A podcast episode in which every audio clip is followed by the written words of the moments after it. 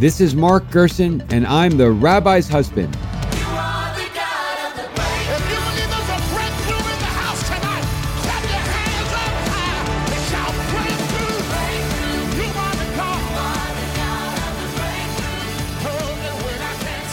Hello, thank you for tuning in. I'm Mark Gerson, and I'm the Rabbi's husband. And here, as ever, to unearth the inspiring, instructive, and highly practical wisdom of a Torah passage with a fellow seeker of biblical truth. Today, I am delighted to be joined by Rabbi Levi Welton. The professional rabbinate is something new in our tradition, as all of the rabbis in ancient and medieval times had occupations, from Rashi, who was a wine merchant, to Maimonides, who was a physician. Levi Welton is the modern exemplar of that, as he serves as a rabbi and also as a medical professional and as an officer in the United States Air Force. Levi, welcome to the Rabbi's Husband. Thank you. Thank you. You have a lot of Torah knowledge, of course, and so you have a lot of passages to choose from. And the one you chose, interestingly, is Exodus 5:22. So please explain to us what is happening in Exodus 5:22 and why it's so meaningful to you. As a believer, as someone who believes in a higher power and God, the entire Torah is full of lessons. The word Torah doesn't come from the word for stories or the word for history or the word for commandments. There's actually no ancient Hebrew word for history. Yeah. There's just historia, which is obviously a modern invention from Ben Yehuda. I mean, the word is what, historia? Yeah, exactly. So there's not even an ancient Hebrew or ancient Jewish concept of history. Yes, exactly. You see, the reason why Torah comes from the word lahorot, to teach. So it's full of lessons. So every single word that you analyze, you can unpack treasures of lessons. Yeah, so tell us what happens. We're in early Exodus 5:22. What happens over here is Moses is having a conversation with the Lord. And what boggles the mind is Moses says, Lama hareota la'am hazeh. Why have you done evil unto this people, unto the Israelites who are enslaved? And this is a mortal human arrogantly accusing God of evil. And it boggles the mind because a lot of times when I experience evil or my fellow believers experience bad things in their lives, they'll rationalize it. They'll say, oh, must be God has a plan. Must be there's some hidden good. They'll come up with some reason to rationalize the bad occurrence in their life. And I believe that all those reasons are true. But here, look at the words Moses says. Moses, this mortal man, speaks to the immortal creator of life, of the whole game of life, and says, you have done evil. He does not say, why did you do this action? He does not say, explain to me the reason. He does not even say, I'm upset. Let me complain a little bit like Job might do. He accuses God of evil. He says the word hareota. When you want to say a sin, like a mistake, a transgression, innocent mistake of lacking, the great Hasidic Rebbe, Reb Zusha, would often say, when I go to heaven, they're not going to ask me if I was Moses or if I was Queen Esther. They're just going to say, Zusha, why weren't you Zusha? So hate, the word hate is a word for sin, but it really is translated best as lacking. You're not the best person you could be. But ra, to say evil, that is the worst word to describe evil, ra. So Moses is not pulling his punches or softening his words. No.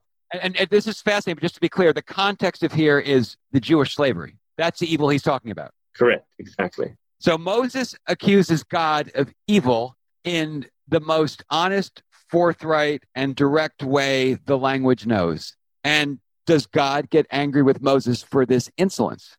No. So God almost invites it then. God likes the challenge. Yes. And more than 10 commandments, more than the hero is the Lord, and God, the Lord is one, more than all the other verses in the Torah, this is my favorite verse. Why is this your favorite verse? Because any believer should look at this and say, how is it possible that a human being could be so arrogant unto the Lord, and yet it be sanctioned by the Lord? And recorded in our Holy Scripture. Well, God loves a good argument. I mean, God loves arguments from Moses. Moses argues them later, more famously at the golden calf, when God threatens to destroy the Jewish people and Moses says, then blot me out of your Torah. God loves an argument from Abraham. God loves an argument from the daughters of Zelophehad and from the men who wanted to celebrate Pesach despite the fact they were impure. Other times too, but God loves a good argument. God loves to be challenged. The idea that God is unchanging and perfect in the sense that he doesn't change is not the God of the Torah. But, you know, the Talmud says a very interesting lesson. It says the Torah will never embarrass a creature, even animals in the Torah. Always speak respectfully. So here the Torah records the complaint of Moses verbatim. You know, if Moses was being arrogant and it was something which we're not supposed to do, then it wouldn't have recorded, you know, the full sentence perhaps. But how is that the case? Because there are lots of instances in the Torah where we're able to say, so-and-so, at least argue, so-and-so made a mistake. He should regret having said that. She should regret having done that. And wouldn't that qualify as potentially embarrassing the Torah figure? 100%. And therefore, every single one of those quote-unquote mistakes, there's some powerful lesson that God desperately wants us to take away. So what's the lesson that God desperately wants us to take away from 5:22 when Moses, in the most insolent, except of course it's not insolent, God loves it, but in the most supposedly insolent or seemingly insolent way possible, accuses God of doing evil. I mean, God is supposed to be the definition of good. And here Moses accuses him of doing evil, and God does not even argue back, let alone get him in trouble. Yeah. So I was talking to one of my Torah students who's an Army veteran, and he said, hey, you know, but he mentioned what you mentioned, the golden calf. And by the golden calf, you see in the language of the Torah that God kind of wanted, and like you said, he invited Moses to stick up for his people. And Rashi, the very famous commentator that you referenced at the beginning of the podcast, quotes from different sources that in the words itself, you see Hashem kind of checked in with Moses to see what Moses would do. And Moses took that cue to say, I will stand up for my people like I stood up for that lost lamb many, many years ago. Well, because God in the golden calf tells Moses, now go away. Now, when he's saying go away, he's basically saying don't go away. Exactly. But here, there's none of that. Here, look at the context. Here, Moses, you know, went to Pharaoh. They're not having a good day. It says 22, and Moses returned to God and said, Adonai, lama hareota la'am hazeh. God, why have you done evil unto this people? For some reason, Hashem wants us to hear this. Why do you think Hashem wants us to hear it now? So I think this is a profound lesson in life, especially now we have pandemics, both physical disease and social disease. Look what's happening over here. A lot of times in my personal life, I've come across corruption. It doesn't matter if I'm dealing with rich people or poor people. And I have a lot of reasons to complain, kind of like Job later on, say, oh God, why have you done this to me? Why have you done evil to me? It's not fair. Are you really there? Do you really care? Here, the way that my father taught me in the name of his teacher, the Lubavitcher Rebbe, Moses is talking about evil that's done to the other. It's not talking about how come this was done to me, evil that was done to the other. That's very interesting because, yeah, Moses is, of course, never enslaved. In fact, he grows up in the Pharaoh's palace. He's the most privileged Jew in the world. No one's even close.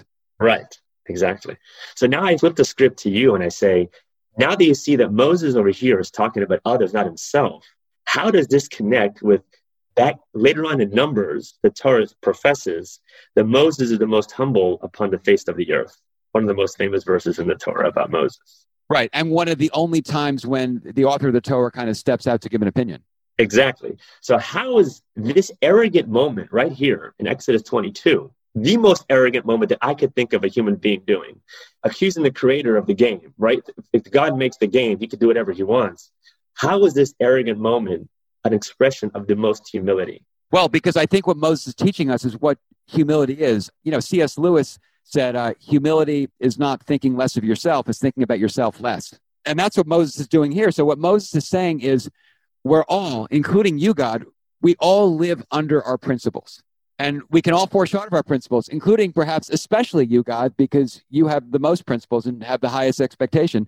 So being humble is saying, I may have gifts. Moses may be saying, I may have great gifts, but I'm still always below my principles. And in the context of when Moses is called the most humble man on earth, he was just praying for Miriam, who had just insulted him. So in other words, he said, my principle in this case is the integrity of my family. The fact that she said something to me, that's not relevant to this conversation.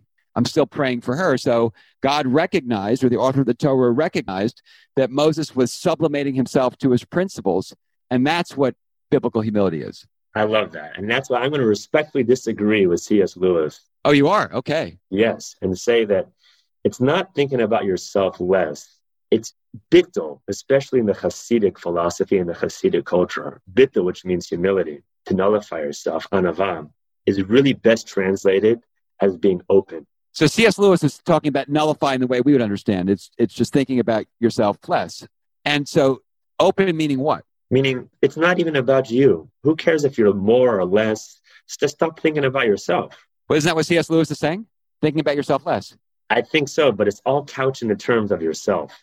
Whereas anava is one time a person came to the Alter Rebbe and he had financial issues. Who was the Alter Rebbe? The Alter Rebbe was, he lived a few hundred years ago. He was a Hasidic Rebbe. He was the first Chabad Rebbe. So he was the Rebbe's father's ancestor. Yes, Rebbe's father and father-in-law's ancestor. Right, father-in-law's ancestor. And he wrote this seminal Hasidic Kabbalistic text called the Tanya, which is very popular these days. But the person came to the Alter Rebbe and said, I have financial troubles. What should I do? And the Alter Rebbe said, stop thinking about what you need and think what you're needed for. And this is anava. Like Moses is not even thinking about, Moses is being open. It's not about being like, I'm thinking about myself less, which could lead you to being more of a meek, sweet personality. But Moses makes that distinction. Moses, I think, is in the C.S. Lewis. He is thinking about himself less, but he knows he has great gifts. He knows his gifts are so great that he can confidently argue with God. Like who among us thinks so highly of ourselves? It's like, I am so confident that I'm right, but I'm going to argue with God. And in fact, as you point out, I'm going to call him evil. Very few of us would have that confidence, not arrogance, but confidence. But Moses is able to say he's very confident. He's very aware of his great gifts, but always sublimates himself to his principles and thinks very little, if ever, about himself. Yes. I love the term sublimate himself to his principles. He's bittul. He's open to whatever the moment needs from him. If the moment needs a rebel to face a tyrant, he's going to walk into Pharaoh's court. If the moment needs a sweet, sensitive person to chase after the lost lamb, he's going to chase after the lost lamb. Whatever God presents to him in that moment, Moses is open to doing what the moment requires. And in order for him to do that well, he needs competence. I mean, I actually put this in my forthcoming book about the Haggadah, where we have the rabbi say, I am like a 70-year-old man. No, he's bragging. I mean, he's not saying he's 70-year-old in physical sense. The guy, he was like 17 years old at the time. He was a millennial. He was either 16 or 17, yeah. And he's saying, I am like a 70-year-old man in the capacity of wisdom. So the question is, why is the Haggadah recording for all of eternity in only praise a rabbi bragging? This is the answer that I wrote in the book. He's acknowledging this great gift of knowledge and wisdom at a ridiculously young age. But then it's a question of what does he do with that knowledge and wisdom? In order to do something with it, you have to acknowledge you have it. You know, the Rebbe Menachem Shearson, what's the Hebrew for every Jew is a guarantor for every other Jew? The famous Talmudic expression? Yeah. Kol Yisrael haReven Zeh B'Zeh. That's from the Talmud? Yes. Yeah. And the Rebbe's interpretation was he was a great rationalist and always knew how the Torah relates to our lives. And what he said was, in order to be a guarantor for something, you have to be richer than the person for whom you're guaranteeing. And it makes so much sense. Like if a parent guarantees an apartment rental for a child, that presumes that the parent is wealthier than the child, or else why would the landlord rely upon the guarantee of the parent? What the Rebbe is saying is, if we take this seriously, and we have to take everything in the Jewish text seriously, if you're a guarantor for somebody else, you must be richer than everybody else in something. So go identify what that thing is. And it's not humility to say there's nothing, because you can't fulfill that commandment if you say there's nothing. Yeah. Reb Pinchas of Koretz, one of the great Hasidic masters, used to say that every single person is richer than their fellow in one trait. Did he come before or after the Rebbe? Because that's the same thing. Before. So the Rebbe must have been learning from him. You know, in a way, we're all learning from the same truth in a capital T, right? That's right. Well, yes, and from each other. And I think, one of the great things about Judaism is it's one long ongoing conversation. Yes, I love that. That's a great way of putting it. So the Rebbe was in conversation with, what's that guy's name? Reb Pinchas of Koretz. Yeah, the Rebbe was in conversation with him, who may have been in conversation with somebody else. Whose idea was it originally? It's the truth. It doesn't really matter. Talk about humility. I'm sure the Rebbe would say it's not about a copyright. They say about truth, the word in Hebrew for truth is emet, aleph, mem, taf. And what's interesting about that word is the first letter of the word is the first letter of the Hebrew alphabet. The middle letter of the word is the middle letter of the Hebrew alphabet. And the last letter of the word is the last letter of the Hebrew alphabet. So truth is something which is consistent no matter what time or experience you're in. In other words, saying it doesn't matter where you are, the truth is constant. It's always there. It's independent of everything else. Correct. Emet. You see, in the Sephardic community, a lot of times, you know, I'm used to, as an Ashkenazi Jew, saying amen, amen, when I hear something I really like. You know, amen to that, amen, sister, that type of thing. What does amen actually mean? Amen is ancient Aramaic for we agree, or I agree. Whereas emet, a lot of times in the Sephardic community, if they hear something they really like, they'll say emet, truth. Interesting. And in the Christian tradition, very often in church, people will say truth. Oh, yes. So in a Sephardic synagogue, you're not going to hear amen, you're going to hear emet? You will hear amen when it comes to the ritual prayers. But a lot of times in some of the prayers, or even some of just a personal conversation, someone says something, and they'll respond with emet. I wanted to bring out over here that when Moses says, Lema hariot lemazeh, why be then evil to this people? This eternal truth is relevant today more than ever before. How's that? I mean, I look around at what's going on in today's society, and I feel, whether it's technology or whatever the cause is, even easier to rip ourselves away from each other and look at the other person as not really being American. And I hear the words being casually and carelessly bandied about a civil war in this country. And I wonder, what if we all said this statement of Moses, why have you done evil to the other, instead of why have you done evil to me? Right. And so in this case, what you're saying is that the Torah is teaching us, because we later learn, as you just pointed out, but it's building. I mean, he's later declared, not really learned, he's later declared to be the most humble man of all times, because like everything before then is kind of why he gets that designation. And so true humility is constantly thinking about how are others being harmed. And in order to get to that, you have to first ask, what do others experience? What do they feel? How might they be interpreting this situation differently than me? And that's going to be the most important thing of my reality, is what Moses is telling us how to interpret events. Very interesting. So how does God respond? I mean, basically, how does the story continue after this challenge from Moses? Well, to be honest, the continuation of the story didn't really matter so much to me. It was this phrase when Moses says, why have you done evil? And I personally, when I was younger, I struggled with my belief because of the evil that I saw being done to myself and to others. And you struggled with your faith? Yes, sir. And it was, you know, God, if you're so great, why can't you make a world where everything you want can be achieved without pain? Well, that is the existential question. Now, you know, in Auschwitz, Elie Wiesel told the story of they put God on trial, and God was found, I believe he was found definitely not innocent and guilty, but with some kind of context around it. I think it was something like guilty and you owe us better than what you're giving us. But it was definitely guilty. Now, it was guilty with an opinion, like every other legal designation. So it was guilty with an opinion. I go back to what Milton Steinberg said when he wrestled with the same question that you wrestled with. And he said, the believer has to struggle with the question of why bad things happen to good people. The atheist has to struggle with everything else. I mean, this is the very difficult question for the believer. And let's just be honest. It's a very difficult question for the believer. And 522 may help us, but it's still a challenge. That's why my favorite bumper sticker is, thank God I'm an atheist. Right. But this is the great challenge to the believer. As Milton Steinberg said, the atheist had to explain everything else. Oh, that's beautifully said. Even before the Holocaust, this is the theme. There was a very holy Hasidic Rebbe named the Reb Levi Yitzchak of Berditchev. Oh, one of the greats, yes. One of the greats. And one time in the high holy day season, he got up and proclaimed, God, it says in the Jewish law that you can't take God's name in vain. And all your people are proclaiming, blessed are you, God, who forgives the sinner. So you must forgive us. You have to forgive us. Otherwise, your name will be taken in vain, going against your own word and own law. And you see in a way that this type of challenging God to protect the people is a theme, starting from Exodus 22 all the way down to the Berditchever. The Berditchever was also a great defender of the Jewish people. I believe it was him. I'm pretty sure it was him who saw a young man smoking a cigarette on Shabbat. And he goes up to the young man and he says, do you know it's Shabbat? And the young man said, absolutely. And he said, do you know you're smoking a cigarette? And the young man said, obviously. And he said, do you know it's forbidden to smoke cigarettes on Shabbat? And the young man said, yes. Then he says, God, what a wonderful people you've made. These people can't even lie. Yeah, always find the positive, always making the defense. And that's one of the things that he taught us. This is a human, because we're all humanity, we all share this soul inside of us that comes from our collective Father in heaven.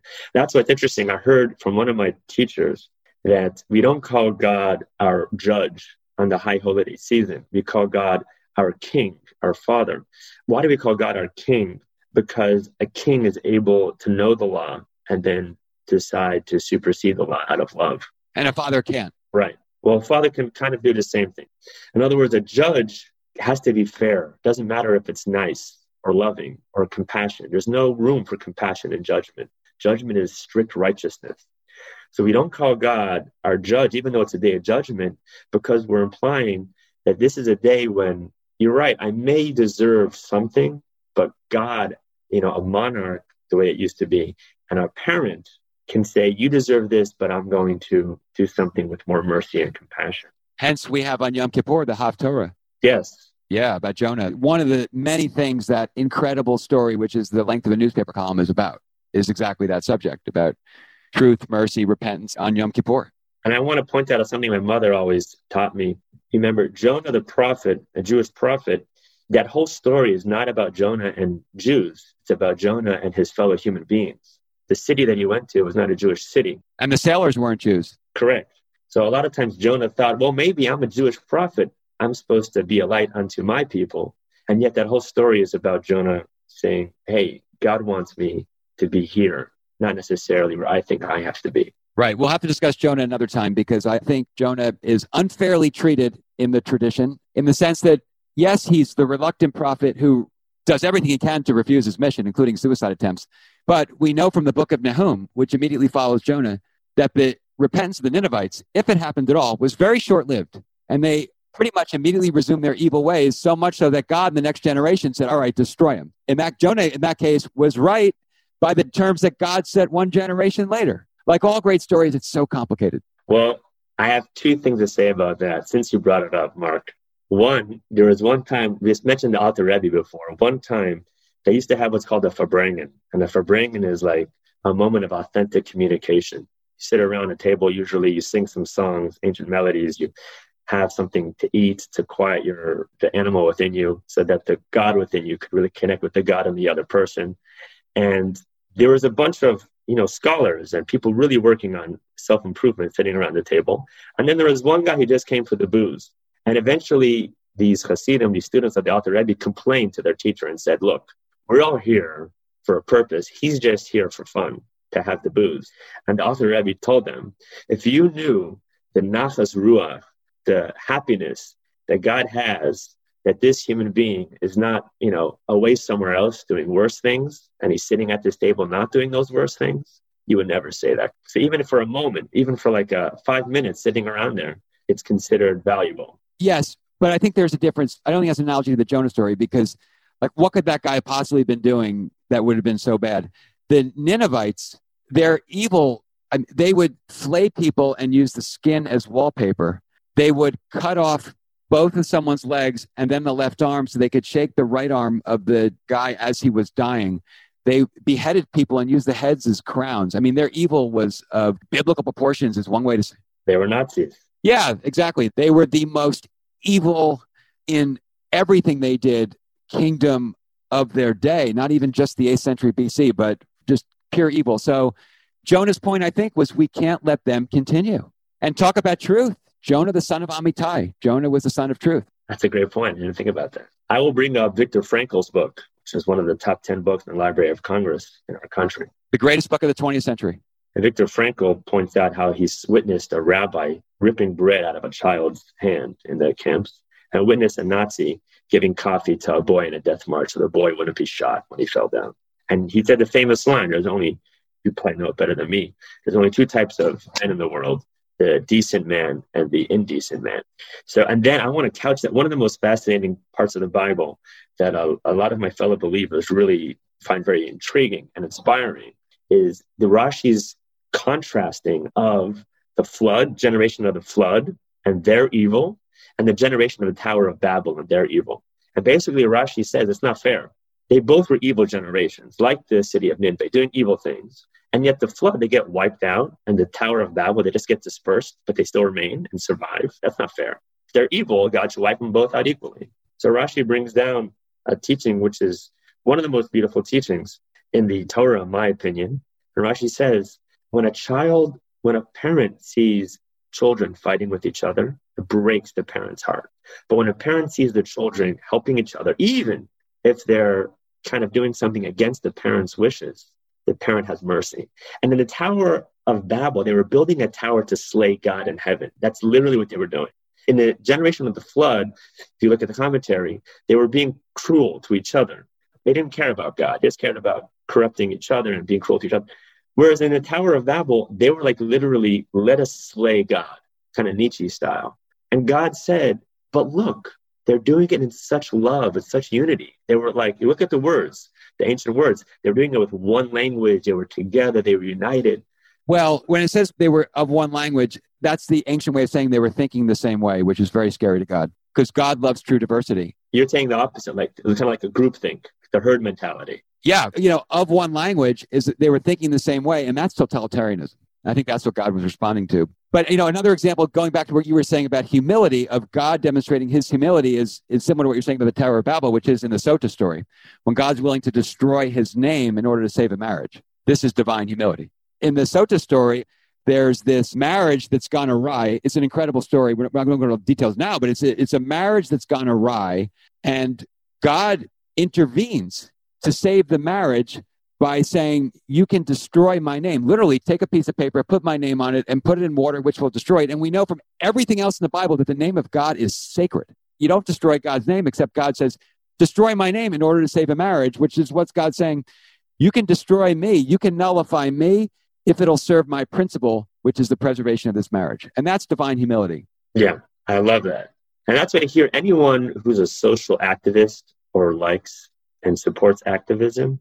This Exodus 5:22 is a great place to meditate upon, because you could say, if it looks evil to me, even if perhaps in heaven it's meant to be, it's a destiny, I am obligated to stand up and call out and speak my truth, even to the creator of the game itself, and say, Lama hareota la'am hazeh.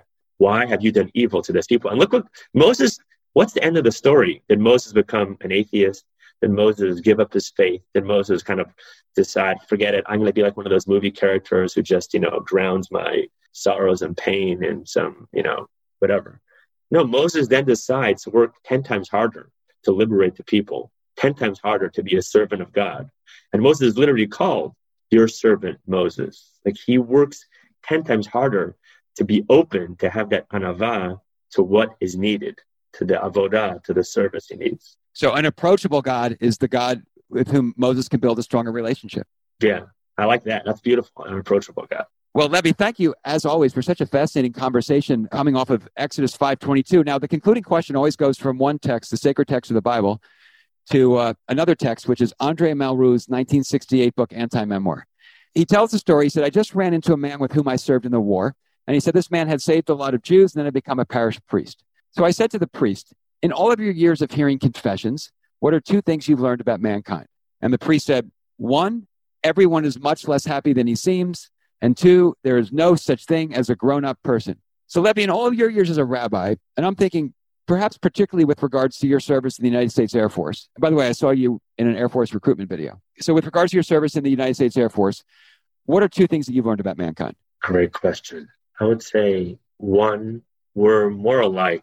You know what? I was going to say we're more alike than we like to say we are. Yeah, I wouldn't even agree with that because, going back to the Ninevites, I don't think like a lot of the people that we know are like the Ninevites at all. Yeah. Two things, I want to say I recently had the pleasure of having a conversation with Major General Shaikh, who's the Chief of Chaplains of the United States Air Force. And I asked him what the secret to his success was. And he told me, never focus on the position or the title. Focus on the airmen and the people you serve and the work you do. And when I think of humble people like Moses, whether it's the notorious Ruth Bader Ginsburg or the legendary Rabbi Adin Steinsaltz, Alav HaShalom, who I consider both of them to have this humility, this anava, this openness to their work, to their service that they brought to people. I think that's one thing. People crave service. We thank our military for their service. And being a person of service, not a servant, but a person of service, opens you up to changing their life. A lot of times I see it in my life. I've had the pleasure of having mentors like yourself who have in crucial moments, being able to say, here, don't think about necessarily what you want out of this. Think about what you could give to this, or pick the job that you can be more of service. And it's led me to better places, more successful places, selfishly, because of that. And I think that's the way that our soul DNA is built. You know, we're not satisfied with being an animal. We can have all our pleasures, all our physical needs met. We're not going to be satisfied because we have inside us something which no other creature on the planet has, and that's a soul. And we all share that. And so the human condition is constantly striving for more innovation, inventions. Well, that's right. Shimon Perez was, and he was the great champion of Jewish innovation and Jewish capitalism and the innovative spirit. And yet he was asked, what is the greatest Jewish contribution to humanity? And he said, dissatisfaction. I never knew that, but I love that. I think it's a great Jewish truth, is that we're never satisfied. And actually, that's totally borne out in Deuteronomy, when Moses says, you will become satisfied and you expect good things, but no, all these bad things happen subsequently. Right. I love that. That's great. And especially now you have in the 10 days of Tshuva, the high holy penitential season, Tshuva doesn't necessarily mean you repent and say, oh, I did something bad, now I'm sorry. Tshuva literally translates as to turn, to return to who you are. So you can just say you really are this person that is a creator, to be like the creator with a capital C, and return to who you really are. That's what Tshuva is in these days, to be dissatisfied with your spiritual standing and say, oh, I want to create more. I want to be a service person, service more. And that's what I see in the Air Force. I see people that have so many different opinions, so many different political, cultural opinions. Do people talk politics in the service? They do, but it's very sensitive because, your commander-in-chief is the president, and you're not allowed to use your position in the military to support a particular party. So you got to be careful how you do that. But the point is, what I see is that the uniform unites the people, regardless of their diversity, because they're all a person of service. And when they recognize that the other person also is a person of service, that creates this interesting safe space container for conversations, which sometimes I don't see out in the larger public. So are you saying that in the service, just like outside of the service in civilian life, in the Air Force, even though there are sensitivities talking politics, people do anyway, and you could have someone on the right and someone on the left, and outside the service, they might hate each other, or if not that, just choose not to engage with each other. Whereas in the service, they can have these conversations, and it's totally okay in every respect with regards to their relationship, because they both know that their opinions are less important than the flag they salute and the uniform they wear. Yeah, I think so. Humans are humans everywhere. So you could have it inside or outside. But the fact that they're both wearing that uniform and saluting that flag gives that extra type of unity for that space to have those type of conversations in ways that I wish I saw more of in the civilian world. You see the same thing in Israel where, you can talk with soldiers and reservists, because in reservists, they're reservists till they're in their 40s. So of course they're talking politics. You see people on the right and on the left, but they're able to do incredible things together in and outside of the military because of their shared commitment to the blue and white. Yeah. And then the second thing I've probably seen in my service as in the Air Force about humanity is how much pain people hide. Well, that's exactly what this priest was saying in the Alter Rebbe example. Everyone is much less happy than they seem. So you're saying the same thing. Yeah, I see that too. And especially as a chaplain, people come to you in confidence. The struggles and the pain behind the scenes. And nowadays, Instagram, Snapchat, TikTok, it's all like the fun, cool stuff. But behind the scenes, there's a lot of sadness and pain and suffering. About what? About anything and everything, or something more specific? It could be about anything or everything. But, you stop being surprised when someone says to you what they're struggling with. In the beginning, I was like shocked. You are struggling with that? How is that possible? Because when you say you, that person was kind of known as being like a tough guy, an authority figure, as invincible? Yeah, whoever they are. It's like, you're struggling with that demon. You're struggling with that darkness. Like, how is that even possible? Like, Moses is saying, why have you done evil unto this people? When you hear each other struggling with other things, people need people. Well, what does the Talmud say? A prisoner cannot free himself from prison? Exactly. Like, if more people confessed like they did to that priest, to each other. It's a beautiful tradition the Catholics have of confession. Putting aside any theological disagreements that non-Catholics like us Jews will have with it. Of course we do. It's a beautiful tradition that they have a structural way to unburden yourself every week. And I would say being able to have that conversation with the other, it's interesting because once again, I'm quoting the Alter Rebbe a lot today. I don't know why this is happening. He's well worth it. The Alter Rebbe used to talk about him saying, inside of us, we have two souls, an animal and a godly soul. And the animal soul is just instinctual. It's not good or bad. It's just instinctual. And most animals are just care about self-preservation, selfishness. Whereas the godly soul is open to something bigger, something higher. So therefore, if you're able to connect with another person, your two godly souls will work together, whereas your two animal souls refuse to work together. So if you work with the other person, you could team up against your animal soul and really achieve self-perfection and self-development and really achieve godly miracles in the world, because it's two godly souls versus one animal soul, which is basically, if you can confess to your friend or to your spouse or to whoever it is that you trust and create that place where you could talk about the things that are holding you down and the darkness and the animal parts of yourself, you could become open to your greatness. Absolutely. Now, just the concluding question I'll ask is about your experience in the Air Force with what you just mentioned. Now, I presume that, just given my presumption about how many Jews there are in the Air Force and that you're receiving all of these people coming to you, a lot of the people coming to you are Gentiles. I don't use the word Gentile. I use the word in the Torah. The word that the Torah uses is goy, and goy means a nation. So Hashem says you are a family amongst other families. So I always try to use the term, which I consider, with all due respect, to be a better term of that translation, because I don't know what Gentile even means. I'm just using it perhaps incorrectly just to mean non-Jew. Right. So I wouldn't use that, because God never says non-Jew. God says, you are a holy goy, a goy kadosh, amongst other goy, amongst other nations. And even on the holiday of Sukkot in the ancient temple, the high priest of the Jews would offer sacrifices for the 70 nations of the world. Not just one sacrifice for all the nations, but 70 for each individual culture, in a way. Wow. Amazing. I didn't know that. So you see how our people would pray for the individuality of the other nations. So you're right. Most of the people who are coming to see me are from other cultures and other backgrounds. I'll tell you how I interpret it. Tell me this is wrong. It's lots of people talk about rising anti-Semitism. I don't know if anti-Semitism is rising or decreasing. I don't know. I think from a historical perspective, it's probably decreasing, but whatever. The point is, it seems amazing in the best of ways that people from all faiths go to an Orthodox rabbi to unburden themselves.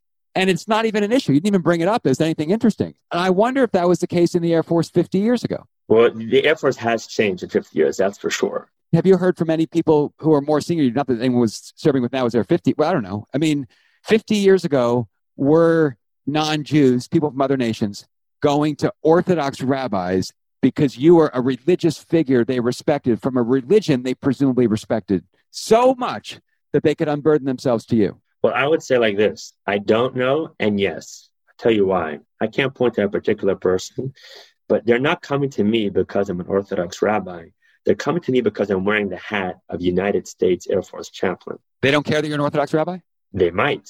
But when I'm there for them, I'm not there as a rabbi. But in order to become a chaplain, you have to be a clergyman, right? Correct. But this is where it gets interesting, because people come to me as a chaplain, and a lot of times, I'm not even talking about anything to do with religion. But what makes a chaplain unique, different than some of the other kind of mental health services in the Air Force, is we have 100% confidentiality. So no matter what they tell me, I'm not allowed to share that with anyone without their permission. Do they ask you about what the Jewish perspective on this or that is, or that doesn't come up? It's up to them. They steer the conversation. But do they ever steer? Is that common for it to be steered that way or not so common? I would say not common, but it has happened to me. People have asked me, here's what I'm dealing with, and I'll share them something. I'll share with them an idea, and they'll say, well, what does your faith think about that? But most of the times, I'm just trying to be there for them. Another interesting thought of one of the great Musar teachers. You ever heard of Yisrael Salanter? Yeah, of course. So Yisrael Salanter, the sentence he said was, you should feed the poor as if you're an atheist. So don't think that, oh, God's going to help you. No. Stretch out your hand and give from your wallet. Yeah, I believe that wasn't the context. Was it him? I believe he was asked, he said, everyone has so much to offer. And then someone said, well, what about an atheist? He said, and that's where I think that came from. You should feed the poor like you're an atheist. Because when they do something, you know they're doing it from the goodness of their own heart, because they don't even believe there's a higher power looking out for them. Right. Or they do believe, but it's really hidden. Here too, airmen will come to a chaplain because the chaplain's a sacred space. And it's completely confidential. And sometimes they'll come for religious questions, sometimes they're not. But it's the chaplain's role, which is a very important role in the military, is the spiritual resiliency that goes into creating a warrior. And whether it's a warrior of light too, you know, you call people say, I'm a social justice warrior. That's a term out there. The spiritual resiliency coming from the faith tradition very often, like this whole podcast, right, has relevance to all humanity because people could take the spiritual lessons that you're sharing on your podcast and make themselves more resilient in the face of all the craziness. That's a gift of the Torah. The Torah is not like what the Jews should do. It's a gift to humanity. Right. And that's why Maimonides, a very famous Sephardic halakhic authority, says that on Mount Sinai, God gave the Torah to Moses and said, share the Noahide code with all humanity, be that light to the nations that Isaiah was prophesizing about. Isaiah 66, yeah. Well, Levi, thank you, as always, for such a fascinating conversation and for showing us and teaching us so many things. Perhaps the most fundamental is how one biblical passage can yield so much wisdom. Mark, it was an honor. Thank you, and Shana Tova. Happy New Year. May you be blessed with an amazing, sweet, and prosperous year. Thank you.